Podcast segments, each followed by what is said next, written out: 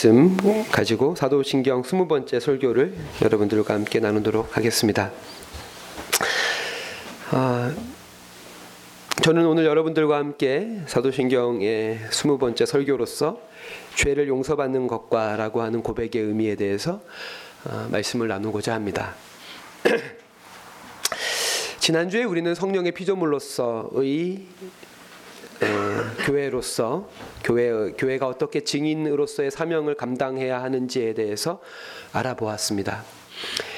어, 교회가 전해야 될 복음을 한마디로 말하면 그것은 용서의 복음입니다. 우리의 죄를 용서하시는 하나님의 죄사함의 복음입니다.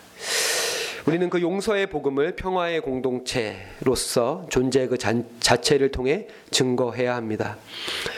그 까닭은 용서의 목적이 거룩이기 때문이며 거룩이라고 하는 것은 우리가 지난주에 살펴본 대로 민수기 35장에 나오는 도피성 제도의 목적처럼 피 흘림이 없는 상태 즉 실현된 평화가 바로 용서의 목적인 거룩이기 때문에 우리는 평화의 공동체로서 용서의 복음을 증거해야 하는 것입니다.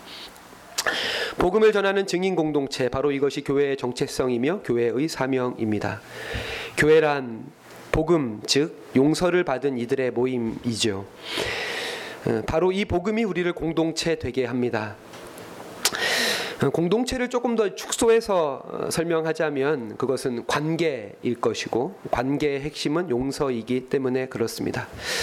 용서는 관계를 창조하고 그 관계를 더 깊고 넓게 합니다. 그렇기에 복음은 결코 개인적일 수 없습니다. 복음은 공동체적입니다. 더 나아가서 공동체가 복음을 전하는 것이죠. 우리가 서로를 용서함으로써 공동체가 될 때 복음은 더욱더 힘있게 증거됩니다. 한마디로 우리는 복음적인 공동체가 돼야 됩니다. 복음이 우리 안에서 화석화되지 않고 살아 꿈틀거릴 때 우리 공동체 지체들 간의 관계는 더욱더 공고해질 것이고 복음은 우리 안에 갇혀 있을 수 없을 것입니다. 공동체는 용서의 결과이자 동시에 용서의 통로입니다. 교회의 핵심은 용서입니다. 예전에도 제가 주기도문의 용서에 대한 설교를 하면서 그 마르틴 루터의 명제를 여러분들에게 한번 말씀드린 적이 있었는데요. 죄 용서가 없는 곳이라면 어디나 교회 바뀝니다라고 하는 이야기가 기억나시죠? 죄 용서가 없는 곳이라면 어디든지 교회 바뀝니다. 저는 이 루터의 표현이 결코 조금 더 과장된 표현이 아니고 거기에 조금 더 의미를 부여하자면 죄 용서가 없는 사람이라면 그는 성도가 아닙니다. 라고까지 말할 수 있을 것입니다. 교회가 전해야 할 복음은 바로 용서입니다. 오직 용서입니다. 용서하시는 하나님의 그 사랑이라고 하는 세수를 서로 용서하고 서로 짐을 지는 공동체라고 하는 새 부대에 담아서 용서의 복음을 우리는 증거해야 합니다. 이처럼 용서는 우리를 공동체로 초대하고 동시에 용서는 우리를 미래로 초대합니다. 어, 이 말은 공동체와 영원, 다른 말로 하면 관계와 미래야말로 용서를 통해서 열리게 되는 새로운 가능성이자 그 용서가 자라나고 열매 맺는 토양이 되기 때문에 그렇습니다. 이 두 가지, 즉 공동체와 미래 에 대한 감각, 뭐 다른 말로 하면 희망이라고도 할 수 있을 텐데요. 희망이 점점 희미해지는 세상 속에서 용서는 토대 그 자체를 상실하고 있는 것이 아닌가라고 하는 안타까움이 있습니다. 아이들, 어린 아이들은 아주 간절하게, 절실하게 부모에게 용서를 구하죠. 그것은 아이들이 자의식이 자, 자의식이 약해서가 아니라 그만큼 연, 연결고리가 단단 부모와의 연결고리가 단단하기 때문이고 어제와 오늘이 다르고 오늘과 내일이 다를 만큼 날마다 성숙하고 성장하는 즉 미래를 향해서 열려 있는 존재이기 때문에 용서를 간절히 구한다는 것입니다. 반대로 나이가 들수록 관계가 빈약해지고 우리 안에서 공동체성이 약해지고 또한 우리의 인격이 성숙하기는커녕 오히려 퇴화하는 까닭은 어찌 보면 우리가 용서를 상실했기 때문이 아닌가라고 생각합니다. 용서를 구할 수 있는 용기, 또 용서를 베풀 수 있는 자비가 우리 안에서 점점 약해지기 때문에 우리의 관계성이 점점 빈약해지고 내일에 대한 기대가 점점 사라지는 것이 아닌가. 끊어, 끊어버릴 수 없는 관계 안에서 또한 변화와 성숙이라는 미래에 대한 희망 안에서 우리는 용서의 가치에 눈을 뜨게 되고 그 용서라고 하는 것을 위해서 기꺼이 큰 대가를 지불합니다. 여러분 거룩이라고 하는 것이 무엇입니까? 그것은 개인적이고 비밀스럽고 신비스러운 어떤 영적인 느낌이 결코 아닙니다. 거룩이라고 거룩이라고 하는 것은 철저하게 나와 너 그리고 우리라는 관계 안에서만 발견할 수 있는 것입니다. 또한 거룩이라고 하는 것은 정적인 것이 아니라 역동적인 것입니다. 그것은 과거로부터 시작해서 오늘을 관통해서 미래로 향하는 것입니다. 그래서 용서받는 것과 죄를 용서받는 것과에 이어지는 사도신경의 고백이 몸의 부활과 영생입니다. 여기서 몸의 부활이라고 하는 것이 물론 죽음 이후에 내세에서 실현되는 완전한 새 생명의 축복을 가리키는 것이겠지만 그와 동시에 십자가 앞에서 회개를 통해서 날마다 우리의 몸, 이 몸이라고 하는 이 헬라의 어떤 정의는 단순히 육체뿐 아니라 우리의 전인격이거든요. 우리의 몸이 새롭게 되는 것을 의미하는 것으로서 몸의 부활을 우리가 사도신경 안에서 신앙 고백으로 용서 이후에 드리고 있다라고 하는 것이죠.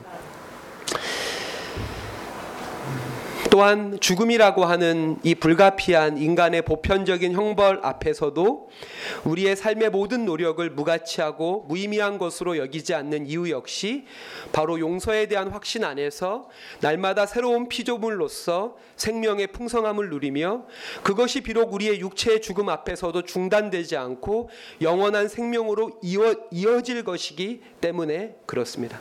바로 이러한 모든 은총들이 용서를 통해서 우리에게 주어지는 것이라고 하는 것이죠. 그렇게 우리는 은혜로 살아갑니다. 하나님의 은혜뿐 아니라 그 은혜를 받은 우리가 서로에게 베푸는 조건 없는 사랑과 용서로 말미암아 우리 모두가 살아가는 것이죠. 그래서 거룩의 핵심은 용서입니다. 우리는 복음을 한마디로 용서라고 말할 수 있습니다. 바로 이것을 가르치는 이 용서를 우리들에게 가장 이렇게 시각적으로 잘 보여주는 종교적 상징이 세례라고 할 수 있을 것이고 우리가 오늘 함께 읽은 로마서 6장 1절부터 5절까지의 말씀에는 그 세례의 의미에 대해서 우리들에게 자세하게 설명해 주고 있습니다. 우리가 지금 20번이나 넘게 사도신경 설교를 통해서 나누고 있는 이 사도신경 역시도 그 기원은 로마 교회의 세례 문답집에서 그 기원이 되었다라고 교회 어, 사학자들은 말하고 있습니다. 죄를 용서받는 것이 세례를 가르친다면 이 죄를 용서받는 것 바로 앞에 있는 고백이 무엇이었죠? 성도의 교제와 제가 별로 언급하지 않고 넘어갔었는데요. 성도의 교제가 성찬을 가르치는 것이죠. 그래서 우리가 세례와 성찬을 묶어서 성례전이라고 부르고 있습니다. 성찬과 세례는 그 내적인 의미의 중요성만큼이나 외적인 형식과 제도로서의 중요성도 우리가 결코 간과할 수 없는 것임을 또한 기억해 주시기를 부탁을 드리겠습니다. 우리가 오늘 함께 읽은 말씀을 다시 한번 보도록 하겠습니다. 로마서 6장 3절과 4절 우리 한 번 더 읽어 보도록 하겠습니다. 로마서 6장 3절과 4절입니다. 같이 읽을까요? 시작. 무릇 그리스도 예수와 합하여 세례를 받은 우리는 그의 죽으심과 합하여 세례를 받은 줄을 알지 못하느냐. 그러므로 우리가 그의 죽으심과 합하여 세례를 받음으로 그와 함께 장사되었나니 이는 아버지의 영광으로 말미암아 그리스도를 죽은 자 가운데서 살리신가 같이 우리로 또한 새 생명 가운데서 행하게 하려 함이라. 아멘. 세례를 가르치는 헬라어가 밥티조. 이제 거기서 이제 밥티스타라고 하는 단어가 뱁타이즈라고 어, 하는 그런 영어 동사와 어, 밥티스타라고 하는 그런 영어들이 나왔죠. 그리고 이 밥티조의 어, 어원은 밥토라고 하는 단어입니다. 밥토. 그리고 밥토가 가르치는 단어의 뜻은 염색공이라고 하는 뜻이 있습니다. 밥토에는 염색공. 우리가 옷을 염색할 때 뭐 비록 우리는 옷을 염색, 염색 해서 입는 경우는 거의 없죠. 완성품을 사서 입으니까요. 우리가 옷을 염색할 때 염료에 옷감을 이렇게 담급니다. 그 담그는 깊이와 담그는 시간에 따라서 염색의 부분과 정도가 정해지게 되는 것이죠. 오래 깊이 염료에 옷감을 담그는 것과 짧게 부분을 담그는 것에는 큰 차이가 있습니다. 이 밥티조라고 하는 단어는 완전히 적게 하다라고 하는 그런 뜻이 있기 때문에 엄밀히 말하면 세례 우리가 이제 세례 받을 때 머리 위에 이렇게 물을 살짝 적시잖아요. 라기보다는 침례의 의미 물속에 푹 담그는 그런 의미가 강하죠. 비록 우리가 교회 안에 뭐 침례탕 이런 것이 없기 때문에 오늘날의 종교적 형식으로서 세례를 베풀 때는 그 부분적인 세례로서 우리가 어떤 절충을 하지만 침례로서의 그 본래적 의미는 분명히 유지돼야 된다라고 생각을 합니다. 아무 색이 없던 옷감이 아니 오히려 더럽 더럽혀져서 아무 쓸데없 쓸데없었던 옷감이 깨끗하여지고 염려 속에 완전히 잠겨서 새로운 색, 색의 옷감으로 태어나듯 세례가 가르치는 회개 그리고 하나님의 용서는 하나님의 통치 아래로의 단호한 방향 선회로서 우리를 이전과는 다른 완전한 새 사람으로 만든다라고 하는 것이죠. 세례 를 통해서 하나님께서 우리에게 설명해 주시는 하나님의 용서는 부분적인 회복이 아니라 우리의 전 존재를 새롭게 변화시켜서 우리를 새 사람으로 태어나게 하시는 그 하나님의 은총을 가르치는 것입니다.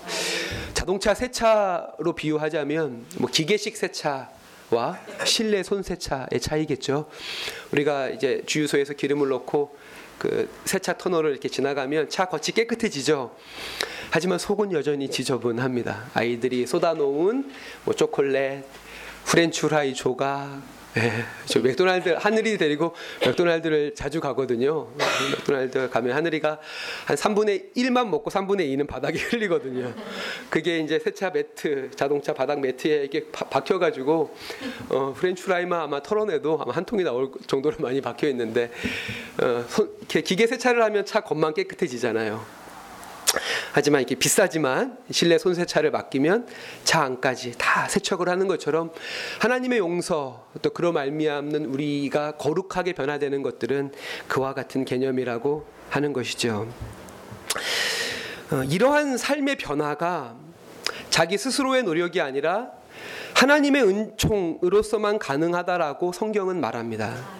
왜 그럴까요?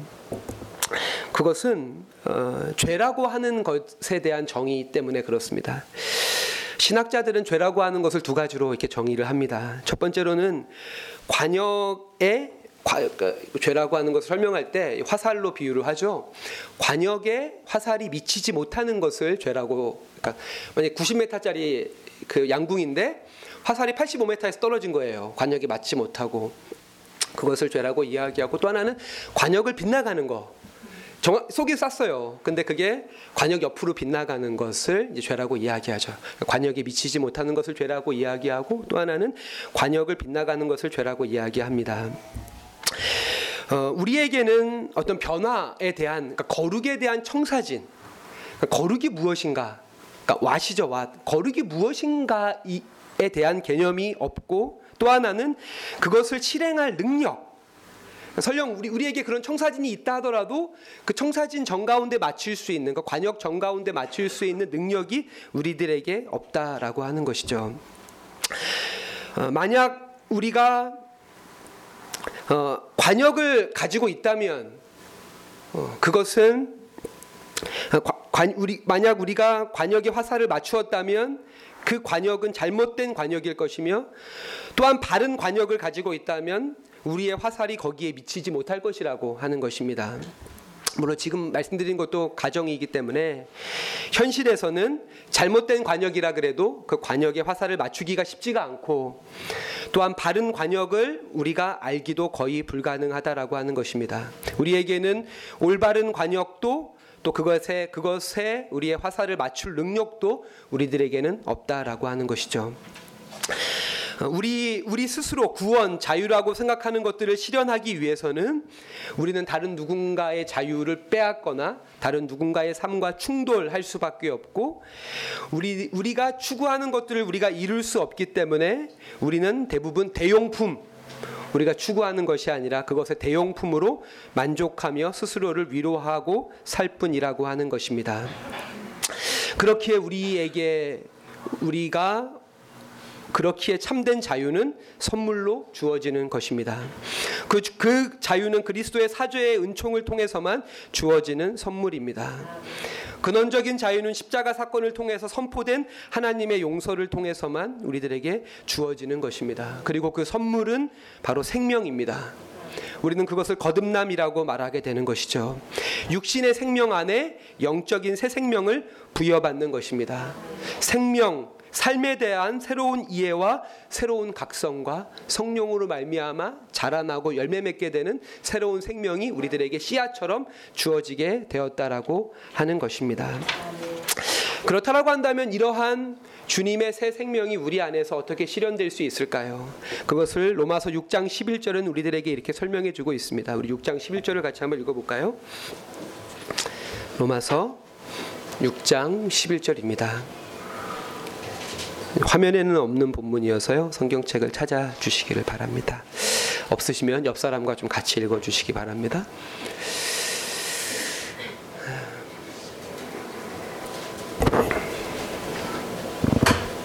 같이 한번 읽어볼까요? 시작. 이와 같이 너희도 너희 자신을 죄에 대해서는 죽은 자요 그리스도 예수 안에서 하나님께 대하여는 살아있는 자로 여길지어다. 아멘. 사도 바울이 우리들이, 우리들에게 하나님의 용서와 거룩 성령으로 말미암아 우리 안에 주어진 새로운 생명의 씨앗이 어떻게 자라날 것인가에 대해서 바울이 우리들에게 주고 있는 힌트는 여겨라라고 하는 거죠. 여겨라. 그렇게 여겨라 라고 하는 것입니다. 이 11절에 여길지어다 라고 하는 이 단어의 그 뜻을 여러분들에게 조금 더 효과적으로 설명해 드리기 위해서 C.S. 루이스의 설명을 좀 이렇게 빌어서 설명을 드리도록 하겠습니다. 어, C.S. 루이스가 쓴 책 중에서 뭐 가장 유명한 책 하면 순전한 기독교라고 하는 책이 있죠. 혹시 아직 안 읽으신 분들이 있으시면 나중에 한번 읽어보시기 바랍니다. 어, 거기에 맨 뒷장에 4, 부에 가면은 가장 합시다. 가장합시다 라고 하는 chapter가 있습니다. 가장. 여기서 가장이라고 하는 것은 거짓으로 꾸미다라고 하는 거거든요. 가장합시다라고 하는 chapter가 있습니다. C.S. 루이스는 가장에는 두 가지 가장이 있다라고 하는 거죠. 하나는 나쁜 것으로서 좋은 것을 밀어내는 가장이 있다라고 하는 겁니다. 뭐 예를 들어서 실제로는 돕지 않으면서 돕는 척하는 것을 이제 예로 들고 있습니다. 하지만 가장에도 좋은 가장이 있다라고 C.S. 루이스는 이야기합니다. 그러니까 진짜로 나아가는 가장이죠. 진짜로 나아가는. 오히려 좋은 것으로서 나쁜 것을 밀어내는 가장이 있다라고 하면서 C.S. 루이스가 대학교 그 옥스퍼드 교수였기 때문에 학교의 예를 듭니다. 학기 초에 같은 클래스의 친구들이 만나잖아요. 만났을 때 서로 서먹서먹하죠. 하지만 그 서먹서먹함을 우리가 이렇게 이겨내고 친한 척을 합니다. 이름은 뭐야? 하지만 이내 2학기가 되고 학기가 끝날 때쯤 되면 그때 그 가장이 현실이 되지 않느냐 라고 하면서 좋은 가장으로 나쁜 것을 밀어내는 가장이 있다라고 C.S. 루이스는 우리에게 말을 해주고 있죠. 그렇게 가장이 우리의 현실을 바꿔야 한다. 우리가 그리스도의 자녀로서 또는 그리스도 작은 예수로서 우리 자신을 가장할 때 그것이 우리의 현실이 되어진다라고 C.S. 루이스는 우리에게 말하는 것이고 그러한 가장이 더욱더 가능한 것은 그러한 우리의 노력을 성령께서 도우시기 때문이다라고 C.S. 루이스는 말합니다. 진짜 하나님의 아들이 여러분 곁에 계십니다. 제 얘기가 아니고 C.S. 루이스 이야기인데요. 진짜 하나님의 아들이 여러분 곁에 계십니다. 그는 여러분을 자신과 같은 존재로서 바꾸기 시작하셨습니다. 이를테면 자신과 같은 생각과 생명을 여러분 안에 불어넣어 주고 계신 것입니다. 많이 마치 양철 병정을 살아있는 인간으로 바꾸듯 이것은 실제 인격체이신 그리스도께서 지금 여기 여러분이 기도하고 있는 이 예배당의 골방에 거리에 책상에 오셔서 일하신다는 뜻입니다. 하나님이 직접 찾아와 여러분의 자아에 간섭하시는 일입니다. 여러분 안에 있는 자연적인 옛 자아를 죽이고 자신의 그리스도의 자아로 바꾸시는 일을 하고 계십니다. 라고 이야기하면서 우리에게 가장해라 라고 독려하고 있습니다. 용서라고 하는 것은 평, 회개를 전제로 하고 있고 회개라고 하는 것은 변화를 결과로 합니다. 이처럼 용서와 회개로 인한 변화는 현상적인 것에서부터 시작해서 본질로 향하게 됩니다.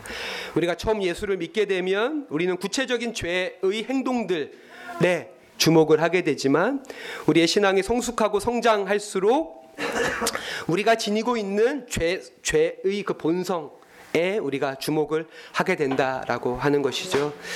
혹시 여전히 어떤 죄의 행동에만 주목하고 있다면 우리의 신앙이 성숙하지 못하는 것이죠. 자기가 한 짓만 보고 놀라는 것이 아니라 우리의 신앙이 성숙하면 성숙할수록 자기 자신에게 놀란다는 것이죠. 자기 자신에게. 겉으로 드러나는 행동에 대해서는 어느 정도 통제할 수 있지만 내 안에 숨겨져 있는 기질은 나의 통제권 밖에 있는 것입니다. 그리고 그러한 것들은 예고 없이 불쑥 불쑥 찾아와서 나를 놀래키고 주변의 다른 사람들에게 상처를 주곤 하죠. 그렇기에 나에게 진짜 필요한 변화는 나의 힘으로는 나의 의지로는 일으킬 수 없는 변화라고 하는 것입니다. 결국 신앙이란 하나님의 손에 내가 알고 있는 나와 나도 뭐 알지 못하는 나를 하나님의 손에 온전히 내어 맡기는 것입니다. 하나님의 일이 내 삶에 일어나도록 나 자신을 열고 성령을 받아들이는 것입니다. 에. 그러면서 이제 C.S. 루이스는 마지막으로 가장합시다라고 하는 챕터에서 정말 위장하시는 것은 우리 위장해야 위장하는 것은 가장하는 것은 내가 아니라 하나님이다라고 하면서 그 챕터를 마무리하거든요. 하나님이 자기 자신을 가장하신다라면서 이렇게 설명하죠. 어, 욕심과 자기 중심성과 불평과 반항심에 가득한 인간을 보시면서 하나님이 이렇게 생각한다는 것입니다. 이 자들을 단순한 피조물이 아니라 우리 아들이라고 생각하자. 그리스도가 인간이 되었으니 이자들도 인간이라는 점에서는 그와 비슷하다. 영적으로도 그와 비슷하다고 생각하자. 사실은 그렇지 않지만 그런 척 하자. 그렇게 여기자. 그리고 그 가장이 현실이 되도록 그렇게 하자라고 하면서 하나님이 우리 곁에 위장해서 계신다라고 이야기합니다. 하나님은 우리들을 그리스도 를 보듯이 우리들을 바라보시죠. 그리고 그리스도는 여러분 곁에서 여러분을 진짜 그리스도로 변화시켜 가십니다. 어, 하나님이 위장하신다, 하나님이 가장하신다라고 하는 개념이 우리들에게 분명 이상하게 들리지만 실제로 이것이야말로 차원이 높은 존재가 자기보다 낮은 존재를 끌어올리는 방법으로서 이미 우리도 많이 사용하고 있다라고 C.S. 루이스는 말하면서 엄마가 아기가 말을 하는 것처럼 그 아이와 대화를 시도한다는 거죠. 그랬을 때 그 아이가 언젠가 말, 말을 하게 되는 것처럼 하나님이 우리를 그리스도처럼 대하고 이미 변화되고 성숙한 사람처럼 우리를 대함으로써 우리들에게 그러한 변화와 성숙을 이끌어 내신다라고 하는 것입니다. 말씀을 마무리하겠습니다. 하나님은 우리를 개선, 부분적인 개선이 아니라 온전히 구속하실 것입니다. 하나님은 이 피조물들을 자신의 아들로 삼기 위해서 인간이 되셨습니다. 단순히 옛사람을 부분적으로 개선하기 위해서가 아니라 완전히 새로운 종류의 인간으로 만들기 위해서 이 땅에 오셨습니다. 새 사람이라고 하는 것은 그리스도 안에서 자기를 초월해서 그리스도 안에서 발견되는 사람들이죠. 어, 이거 계속 제가 C.S. 루이스 얘기를 해서 죄송한데요. C.S. 루이스는 진정한 자아가 그리스도 안에서 우리를 기다리고 있다라고 말합니다. 진정한 자아가 그리스도 안에서 우리를 기다리고 있다. 나를 버리고 그리스도 안에 거할수록 나는 더욱더 나다워지는 것입니다. 사랑하는 성도 여러분, 하나님의 용서를 받아들이십시오. 공기를 마시듯 햇빛, 햇볕을 쬐이듯 이 하나님의 용서의 은총을 받아들이십시오. 그리고 여러분의 삶을 그분께 내어 맡기십시오. 그렇게 은혜로 우리의 인생을 살아감으로써 미래로 열린 관계의 축복 안에서 구원을 향유하며 하나님의 복음의 증인의 사명을 넉넉히 감당하는 저와 여러분이 되시기를 부탁을 드리겠습니다. 기도하겠습니다. 자비로우신 아버지 하나님, 오늘도 저희들을 주님의 교회로 불러 모아 주시고 주님을 예배하고 또한 기도하며 주님의 이름을 찬양하고 또 주님의 말씀을 우리가 함께 듣고 우리 마음에 새기게 하시니 감사를 드립니다. 주님, 주님께서 우리를 용서하십니다. 주님께서 우리를 거룩하게 하십니다. 주님께서 우리를 그리스도를 닮은 새 사람으로 변화시켜 가십니다. 주님 우리가 이 은혜로 살게 하여 주옵소서. 나의 의지와 나의 힘이 아니라 우리를 용서하시고 우리를 작은 예수로 날마다 새롭게 하시는 그 하나님의 은혜를 더욱더 의지하고 나 자신을 초월해서 그리스도 안에서 살아감으로 우리의 관계가 회복되고 또 우리의 어두운 미래가 밝고 희망찬 내일로 우리에게 다가올 수 있도록 변화될 변화 새롭게 변화될 나의 내일을 기대하며 소망할 수 있도록 몸의 부활과 영생을 소망할 수 있도록 오늘 저희들에게 용서에 대한 새로운 깨달음과 또 그리스도 안에 거하, 거하고자 하는 새로운 믿음의 결단들을 허락하여 주옵소서 감사드리며 예수님의 이름으로 기도합니다. 아멘.